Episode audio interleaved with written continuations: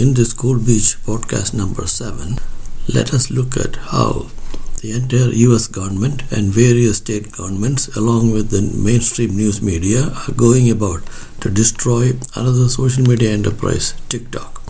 In the earlier broadcast number 5 or E, we outlined how the same cabal blamed social media and set off investigations and congressional hearings for the election defeat of Hillary Clinton and the election of Donald Trump as president in 2016. Clinton campaign blamed social media for her defeat instead of looking in the mirror and blaming her and her pathetic campaign for her election defeat. The mainstream media trumpeted this narrative ad nauseum. Here, let us look at another example of how petty and pathetic these power hungry cabal can get and how vengeful, nasty, manipulative, and dishonest they are with their schemes to destroy social media and IT companies in their pursuit of TikTok. They make up fraudulent, deceitful, baseless claims and ridiculous allegations. A funny thing happened in June 2020 towards the end of the COVID 19 pandemic. Then President Donald Trump decided to hold one of his re election campaigns rallies in Tulsa, Oklahoma, and invited people to attend the event by various means, including social media. It was at the beginning of summer vacation as schools and colleges were out for summer.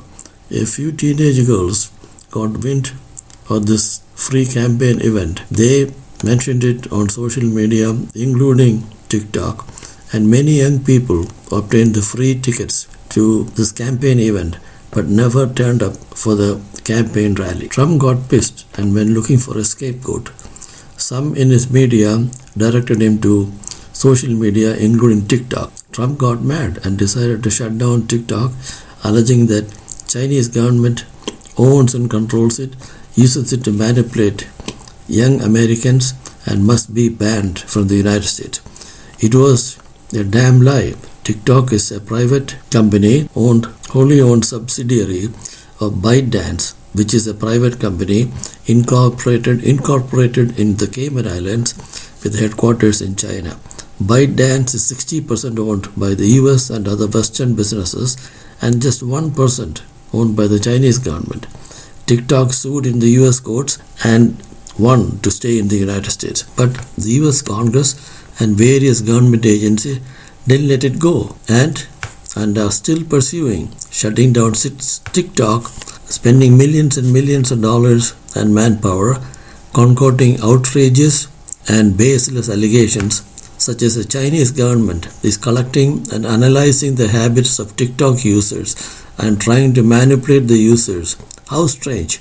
These con artists say that the Chinese government is monitoring at depth the 2 billion plus TikTok users every mo- every moment, every move, collecting and then manipulating it to eventually control control them. What rubbish! Most teenage girls don't know what they plan to do one from one moment to another.